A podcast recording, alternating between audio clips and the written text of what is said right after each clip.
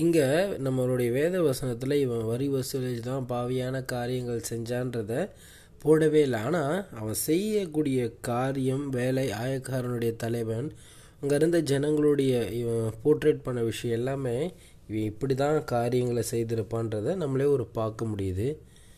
ஆனாலும் இவன் எப்படியாப்பட்டவனாக மாறுறான் பாருங்கள்